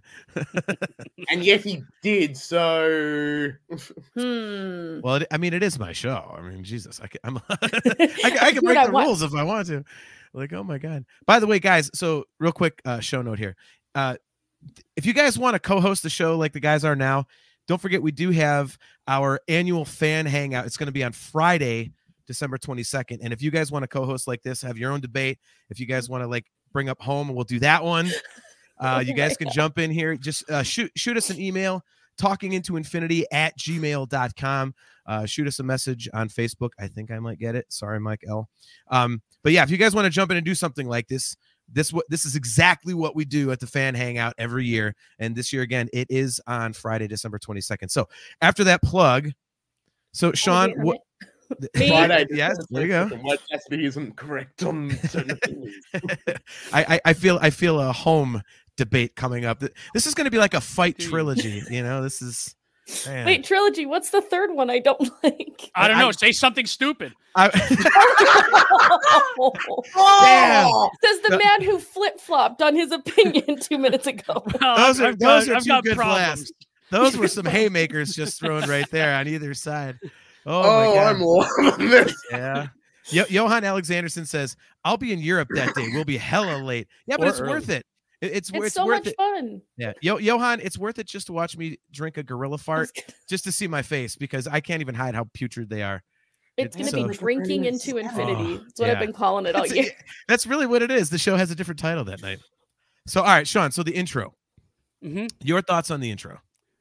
It's just a little too long. I love the idea, but it's it's pretty much the beginning of "Shine On You Crazy Diamond" by Pink Floyd. Not complaining. I love it when they wear their influences on their sleeves. I think it's great. Okay. Um, it's just it's just a little too long for me. I usually do uh, fast forward a bit. 10 seconds at a time. all right. Yeah. Well, all And right. So, even doing that, you're missing nothing. You just say if you Okay. get rid of it, you're not missing anything. Correct. That's what I Literally, you thought. can You just go. And You're fine. Oh, like when Right. it kicks in, kicks in. All I'm right. sorry, like when it kicks in, kicks in. You're all Yeah. Yeah, about I'm, it. talk- I'm talking about you go straight to that melodic part. Have a have a bit of an ambient chord drone before that, sure, but you don't need him soloing on two different instruments as well. Like, Well, then let me ask a question. You good on bring him for being talented and all, but do that in a more organic way rather than just here's a five and a half minute keyboard solo just to get you get you all sorted. Yeah, okay. Well, so, you gotta go get a beer. You gotta take a leak. I mean, there's John there's has things to you go can do. take a but there's doing that live, exactly, yeah. and then John, that John has to put the an banner at the bottom. Yep. just put the banner in bottom during Yeah. it. Well, all right, Kale. So you bring up an interesting point then. Now, and I'll ask this of all three of you guys. So you say just get to the point, get to the okay, fine. But with a song this massive in scope, do you think that that might be too quickly getting to the point, or do you would would any of you guys say that building up to that fits in a song of this magnitude? We've just had seven songs of build ups to that magnitude. But what's wrong with Dream? Just they just always grow. Like everything Dream Theater does, they're like as the album goes, it just builds and builds and builds and builds. Because you're building to an immediate dropout. That's the thing. Like you're building to that big crescendo, and then here's an acoustic guitar on a float. But if you're built, It you, doesn't stay built. It's just like here's five seconds of payoff, nothing else. I Enjoy the read next something five and a similar half- about people enjoy the next about three minutes of- of someone like him as well. You know, that's Okay. that's it for most of them until you get to Medicate. Really, All right. Sean, what do you what do you think? I'm gonna disagree with Kale. I, I I like the intro. I just think there's too much meandering going on. Maybe cut it down. Chastity, how long is that intro again? Before Uh, just over five minutes, 30 seconds. so I just can over give you five- your. Ex- my husband actually wrote down the exact, but people are like, it's six minutes. You said it in December, it was six minutes, but it's like 532 or something like that. I thought it was 432. I, I actually checked it the other day. Maybe I'm who knows, maybe I was off, but in either case exactly. I was imbibing in gorilla farts at Yeah. the time. Couldn't tell time how, properly. how, how far are we calling the intro? Just as a point of reference. Till I think- start. Oh, till lyric. Okay. Oh, till lyric start. Oh, I'm just talking about till the but now like that final. Yeah. Yeah, we're- we're talking about the main- main- Yeah. Right. All right. That's that's why I thought 430. Okay, so Yeah. that makes so sense. 4:30 So- Well, it So- be four thirty to. Yeah, I'll give you 430. Yeah. where- So I'd say two minutes, two minutes of that. Like if you're gonna like do shine on, do shine on, and I get it, but it we don't have to expand upon it. okay. I'd I'd even be open to just go straight to the slide thing. Do the chords, and then when he starts with the continuum, don't do that. Go to the slide guitar where he brings up that next theme that gets echoed by the flow. you know? Once again, the guitar player wants less keyboard solos. I get it. I get it. Yeah. No, I'm I don't want Oh. less keyboard solos. I want less. I'm gonna slide all the way up here to where it gets distorted in the mix and just doesn't sound all that great on the record. Fair, fair. I got you. I got you. And again, I'm I'm saying have that as a live thing, have that as a live feature because on score it's absolutely excellent. Score. John was there. I was Yes, there. so you, Sean. So was I. Oh my goodness. There's a reason they don't play this anymore. all right, all right, all right, Chastity. The uh, the intro. Do you think it's appropriate, or like Kale? Do you think you just want to get past that four and a half minutes and go, or do you think? No, it, or do I- you think doing so would take away from the vibe of the song? I think it, as much as it's almost like Danny Elfman san- sounding, like Danny, wow, What? What? boy, is that it? about? Boy, is that an insult? no, it's a good thing. I love Tim Burton. What did Danny Wow. Elfman ever do to you that now no, I like fun it. This is like a good thing to me. Robert Husted. yes. It Yeah. like because it's got a um slightly like almost a minor melancholy type thing as it moves through it. I think without all that extra that's extra that's like building through it and helping it move into that, it kind of feels like the instrumental part kind of feels almost unfinished without it to build into that, to give it that not right creepy, but kind of a creepy tone. And I'm and I like it. We were I went through, I've been listening to it just so I can get more into the headspace for this and the man You like creepy tones, but not sex sounds in home. Got. Look, Kale. I just don't want to gonna- listen to 12 minutes of someone saying, "Look, I'm going to go, you know, sleep with my my uh brother's wife and this is a good plan." Y'all got siblings that are married? You going to go hit on their spouses? No. I'm an only child. No, I don't. We're gonna Okay, have to you have a- got cousins or whoever that you want to go, oh, I'm going to go sleep with my best friend's wife or whatever. No. Yeah, but it's not his brother, so it's okay. See that. That's what we. That's we not need. okay. That's just All right, fine. That's it's not okay. But thanks to you now, I got the music from Pee Wee's Big Adventure stuck in my oh, head. Oh. God, I'm, I'm telling you, You'd be friends with my husband. That'd be fine. We're gonna do like a Royal Rumble style thing at, at, at the fan hangout. We're gonna have Chastity, and like every two minutes, we're gonna bring in somebody else, and she's just gonna toss them out of the ring. It's just gonna be like one debate after another. Like every two minutes, there's gonna be somebody else just just going completely at Chastity for not liking So wait home. for a moderator. might You just took to- a side there, Judge. I didn't right take away, a you're like, side. oh, you just said, "Oh, Chastity's going to shoot down everybody." that Well, you with-" you just switched sides, so I win. That's not taking a side. I was stating a So fact. he was no, he was saying John saying, "Oh well, Sean switched sides, so Chastity won." So oh, that's it's not that I switched sides. I still think you're wrong. I'm just agreeing with you on certain points here. but we disagree. I think you're gonna need to have the um little clip out of the Portnoy drum solo from Once in a Lifetime where he goes to the "Let's get ready to rumble." Sound Oh, that effects, exactly. Oh my god. Go All find right. that. Just get that clip, stick it in here. It'll be fine. All right. So I just did it. Mike Mike L has a good question to keep it rolling here. See, Uh-oh. Kale, I'm trying. I'm trying. Uh, Mike L says quest- question for Chastity, so we'll let you go first. what did you think about the vocals though? I like the way that James sounds. I really do. Give him different lyrics, great. I just don't like the actual words of it. I don't like the story of it, but lyrically, like vocally, I like it. I'll listen to James. I'll listen to him all day. I have 18 hours. Well, it's not all James because you've got Dream and Day on there, but Charlie's good. I like. Sorry, I'm not supposed to give opinions. Sorry. if you Kind get, you know, you take out the Dream and Day remix. 51 minutes and 25 seconds, even that, take the rest of it. I like James. I'll listen to him. I have no problem with that. I just don't like the lyrics that they're making him sing. Discuss Metal Joe says 2112 Overture plays. Chastity, Chastity walks in carrying a title belt that just says DT on the front of it. Oh my Nice. This this is gonna be the best fan hangout yet. Holy crap! Oh, I'm oh that's it. I'm I'm booking off work already. That is gonna be amazing. oh, All right, so so Sean, your take Yeah. on the actual vocals, not the lyrics, the vocals in Octavarium. I love his vocal performance on that whole album. He had gotten like himself like really back in shape around that time, because I remember he was hitting that high F sharp on "Learning to Live" uh, when they were on tour with Yes the summer before, I guess, while they were recording this, and then that whole tour for Octavarium, he just sounded amazing. He was really at the top of his game again, and it was just nice to hear just how innocence faded. Need I say more? So like the oh, summer Oh, yeah. before Well, we're was- getting like gonna learning to that. live nailed. Yeah, and then Innocence faded. He just sounded awesome. So I think his vocals on this entire album sound great.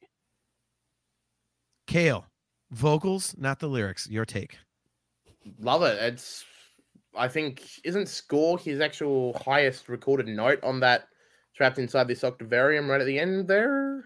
Possibly. I I I don't care if I'm not allowed to give an opinion. That might be my favorite thing he's ever done vocally. Yeah. The Varium, that scream was oh Yeah. amazing. and So- he he doesn't do that anymore. I don't think he really got into it that much beforehand. It's such a unique James bit. It's and it's such a good little nugget of it, you know. So Alright. yeah, no, vo- vocally definitely, and to also be building up that entire section the way he does, starting low and almost spoken to almost putting in a bit of panic and then aggression and then getting to that scream. Just taking intervals. Brilliant. Someone like him well sung. Yeah. A, a, a whole lot of good stuff there i even think portnoy's got a really good part with the um running forward crawling back you know it, it provides a lot there So Robert Husted said it's it's only the drinking game is if I mention score. If you mention being If- at being score, there. Yeah, being there. It's not just mentioning score because we could talk about score. Yeah. just if I say I was there, that's the drinking game. So you like gotta drink get the rules now straight. because you were there. You said it, I didn't. that count though? Because that that's a demonstrating of yeah, how that this was game that is was like played. reading the Yeah. rules. Exactly. I don't know. Exactly. That's like saying when you're playing Uno, you have to say Uno, but to explain the rules, you have to say Uno, even if you have cards Correct. in your hands. What You don't have to is Uno? draw during the reading of the rules if you said Uno out of turn. Fair enough. Listen, yeah, Robert, if you keep this up, I'm not going to tell you that I actually have an in- inbox message to play that uh, little amphitheater in Winchester, Indiana again next year. So You're not invited to the show if you keep this up. Indiana, not But- Louisiana, All right, so- song length, another bone of contention for a lot of fans. Sean, your uh, thoughts? No, no. I, am tired of people like, oh, you listen to a Dream Theater song in your car. Did it take you a day to drive? I, ah, Like, it's dude, I get that all like, the time. Yep. Let the song be the song. I, and like, even as much as I was saying earlier about like the intro being a little too long, I don't care. Like, it's a Dream Theater song. Let it breathe. Let it be what it's going to be. They're Good or bad lyrics and all. Yeah, I mean, like, it, what is, is are those songs on the Astonishing that are like 25 seconds long? now, please tell me you hate the the the NOMACS stuff. Yeah. Yeah, you know you do. I would rather count listen to that than Octavarium on repeat. Oh God. Wait, what the wait? I will kidding, listen right? to the Please block 130 minutes of Octavarium over or of Astonishing over the Octavarium. Wait, now you're saying you'd li- you'd rather listen to I would listen to min- the Astonishing, which is I can tell you how many minutes it is because I'm the weirdo. now they were. Oh yeah, they- that's why you're the weirdo. 130 minutes and 25 seconds. I will listen to the astonishing all the way through with Descent of the NOMACS and the one minute 52 seconds and whatever on repeat. Then listen to Octavarium. All right, look, you're gonna get you're gonna get booted if there's any more astonishing hate. As the moderator, I I, w- I will I will tolerate a lot of things, but I will not tolerate any no, I astonishing. like Yeah, the yeah. Don't make fun of the See, astonished. Seriously, Sean, that's what What? you're gonna do? I heard that. Oh, no, no, no. uh, uh, Purgles aside. No, I thought you said you would just listen to all the stuff with the NOMACS. yeah, that's what they're talking about. The, the Octavarium. NOMAC noise. Oh, No, that- that- whole that's album. fine. I'm just talking That's about the NOMACS going. Yeah. Actually, no, you did say that, didn't you? You said you'd I prefer said the I would NOMACS listen over to it on repeat unless if someone's like, you listen to this or you get forced to listen to Octavarium, I'd listen to NOMACS. If I if I could cut out the lyrics of Octavarium and just have that, I would be different. So, do you think Octavarium the song is too long? No, Okay. I'll Kale- listen to Six Degrees straight through, and that's 41 minutes. The second disc is 41 minutes. I'll listen to it straight through. It's not a length thing. And that's what Sean said back in December. He's like, Is it because it's so long? No. Oh, I was probably just being a belligerent dick for the sake of being a belligerent dick. I remembered it. And I that's what I was Oh like, first God. things first. It's not a length thing. This, there's such a that's what she said here, and I'll just leave it alone. I'll just. It, it- I will go back and find that sound clip. it's so worth it. Look at right right as it's Kale's turn to talk, he's hacking up a lung. There you go. Drop, drop me out because that's my dog's barking. Hang on. Look at him. All right. Kale's got to get his his canines under control. Apparently, My husband's Well- doing that for me so I can do this. nice. my my wife's letting the dogs out too. Who So let the dogs out? Who? really, that's what you got to do. Yeah, I mean, you know, you set me up. Hey, you saw my comment when Mangini was talking about you don't want a little dog when you need this big sound. And I'm like, and crazy dog lady says Chihuahua playing the bass drum and the Great Dane playing the triangle. right? Because when Oh I'm my not listening gosh. to Dream Theater, I'm working with dogs. Well, that's right. We all work with animals. That is correct. That's awesome. I don't work with animals. I love animals. Well, th- that's good enough, man. Discuss What do Middle you do Joe's with gonna get his aminals? ass. Eh, Did you just say aminals? yes, sir. All All right. right. I have a, Okay. so many nieces and nephews that say things in very adorable ways. It rubs off on me. Nice. And you're going to correct a two year old that says aminals and then it just sticks. No. So, what do I- you do with animals? Who, Mr. me? Sir? No, Sean. Oh, oh, what do I do? Oh, I work in a cat kennel at a no-kill animal shelter. Fun. If they Hell didn't yeah. try to kill my allergies, I would love cats. You get used to it. I'm allergic. I to had I had eight cats. I ran a rescue with me, my big Hell sister, and my yes, mom. sister. Right on. There you I go. I was on three allergy medications every day. There you go. Very right I, on. I've, I've done the cat thing. I I'd rather not stop breathing because well, keep talking shit about Octavarium. There you go. Cats into my house. All right. So it looks like our debate about Octavarium is kind of. I don't think there's a clear cut winner, and I I, th- I think Sean, you you were very diplomatic and and Chastity, you know, she she stuck to her guns. She stuck to her guns. I th- I think the real battle was Chastity versus Kale. You know, I, I, I still haven't brought up that I I'm not the hugest fan of the solo at the end of this. what? Yeah. I think John. I think John's no longer the moderator. I think he's Yeah. gonna come across. Look at Mike L. I say aminals after drinking into infinity.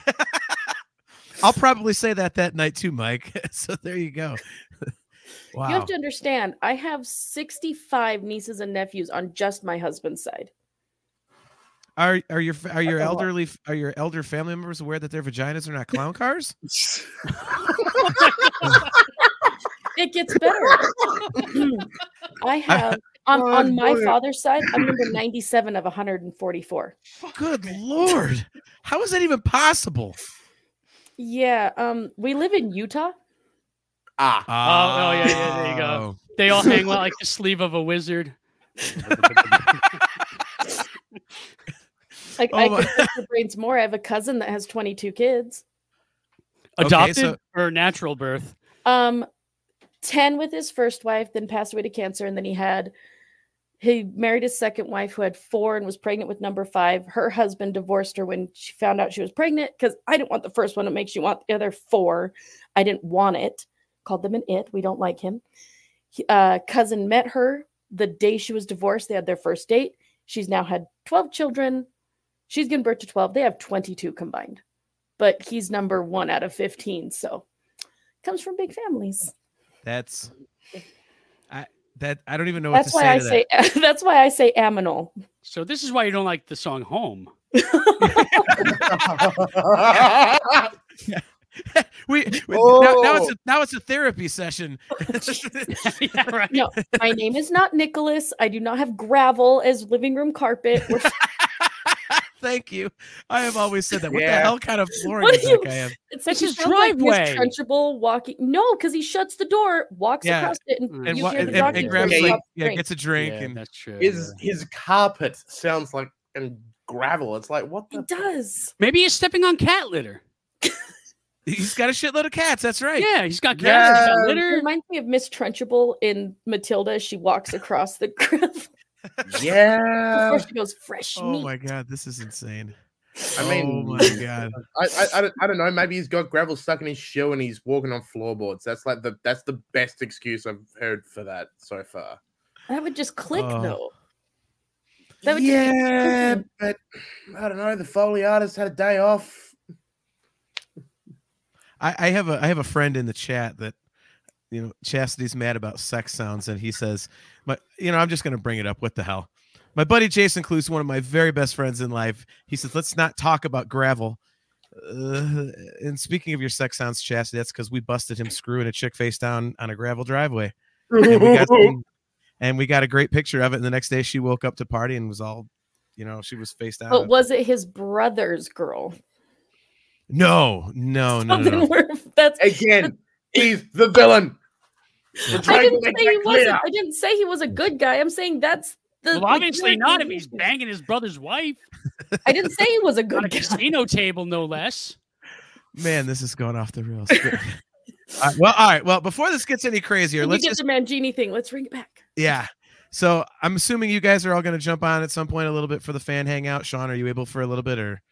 I don't Uh, know. it depends. I mean, it's a Friday, so God only knows. All right. Well, Uh, there well, you go. uh, Chastity will probably find a third song that she hates by then, and I could be like, "Yeah, what the hell?" mean. No, I I'm not. I'm not trying to say that to be mean. Like, do you like pull me under? Yes. All right, we can argue about that. I was going to You say some, don't? some- yeah. I like pull me Yeah, under. what- I what- just what I don't need to songs hear it we ever hate versus again. Something Yeah. Chastity actually likes. Oh yeah. Well, You- Chastity, Illumination Theory, fan. Yeah. Kale. Yeah. Yeah. Both see? of us. Yeah. Yeah, so three versus one right here. Look at him. Wait, but you're the one that over here that gets mad at me for liking stream of consciousness. I, I don't get God, mad. This is great. I was like, oh, I love stream of consciousness. You're like, why? It's I mean it's it's okay to me. I I would I would describe it as just there. That's You're how like, I it doesn't describe have anything that gets stuck in your head. It has nothing poppy. No. I It's don't know how many Honor my times my father on that husband will be whistling and he's whistling stream of consciousness, like that little like hummy thing you do when you have a song stuck in your head. Stream of consciousness. It's now become a. It's now become let's mock John. Somewhere, so, so so- sorry. somewhere, somewhere, dude. I don't care. I invite this crap. You kidding me? Do I act like I'm so serious? Like you can't make fun of the host?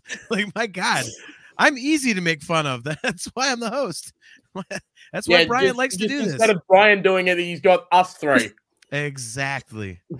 So that's why he wanted to sit out. Yeah. Brian's like, Uh, you guys have got this covered. We're fine. right. Exactly. No, Brian well- just decided to dress like a nun real quick. So Or Breaking Bad. It dep- he he definitely has like the best Halloween costumes. I can't wait to see what he's doing Yeah. this year. He's done some great stuff before. So, uh, all right, guys. Well, I'm going to put you back in the green room. We'll talk after I close up Oh, shop here. But uh, Chastity, thank you very much Thanks. for uh, making the time. Great to see Hang you on, as always. Ch- uh, uh, I don't Kale? think she was done. Well, well, that's why I said hold on in the green room, you big nitwit. So, thank you for hanging out, Kale. I'll talk to you in a second. Sean, always good to hang out with you, my friend. Love you, brother. You in a second. Love you too, man. Oh boy, that was a crazy episode of the show there, y'all. That's uh, a little bit longer than usual, so I guess we call that bonus content maybe. But um in any case, hopefully, you guys had a great time. That was definitely a free for all there with the Octavarium and the Octagon. And of course, what an incredible interview with the alien himself, Mr. Mike Mangini. That was fantastic. Um, pulling back the curtain a little bit, I was told uh, do 29 minutes. And so uh, Uh, I, we hit 29 minutes, and I was texting Chris Aiken. I was like, okay, like, can we go over? And he says, go to 45. I'll take the heat if it's too long, like, or until, you know, he's done. And Mike just kept talking, and I was not about to cut him off because that was a fascinating conversation. So if you guys are just now tuning into the show, check out the uh, video replay on our YouTube channel once we're done here, or uh, the audio will be up probably about a half hour, 45 minutes from now. I always do that right after the show. But definitely check out the interview with Mike Mangini. It was awesome. Check out his upcoming solo record, Invisible Signs, coming out next month in November. And he does have a single out called Freak of Nature. And he has another single coming out tomorrow. So there'll be new music from Mike Mangini in just a few short hours. So, to all of you guys in the chat Circle J, Mike L, Robert Husted, Johan Alexanderson, uh, discography discussion, Joe. I'm Joseph Friend, dude, my very, very good buddy. Joe Gebhart, uh, all you guys, David Condren, T Bone Drum Covers. Thank you all so much for taking part in the show. As you know, we love when you guys are a part of this and you guys drive what we do here. So um, we are going to be right back here two weeks from tonight at 7:30 p.m. Eastern Standard Time. The day of that show is going to be, let me think, it'd be November 2nd. So it will be Thursday, November 2nd at 7:30 p.m. Eastern Standard Time. At our normal locations Facebook, YouTube, the CMS Rumble page, and the CMS TV page. Uh, don't forget, as I mentioned, we have the annual fan hangout coming up on Friday. It's a Friday, not a Thursday. Friday, December 22nd at 7:30 p.m. Eastern Standard Time. If you would like to jump on and co-host and have a free-for-all melee and tell Chastity why she's wrong about home, uh, or anything else you want to talk about. For those of you who are not familiar with that show, uh, you're more than welcome to shoot us an email talking into infinity at gmail.com or a Facebook message. And uh, you can come on and co host the show for a segment with us and talk about anything you would like. Uh, we try to keep it to music, but anything musical you would like. It's basically our chance to hang out with you guys and make you guys the stars of the show, even more so than you already are uh, once a year. And it also features me drinking gorilla farts, which are really gross, but it's a show joke. So there you go. Fuck you, Brian, for introducing me to those damn things. Anyways, we appreciate you guys very much. We will be right back here in two weeks on Thursday, November 2nd at 7:30 p.m. Eastern Standard Time. And as always, guys, Carpe Diem.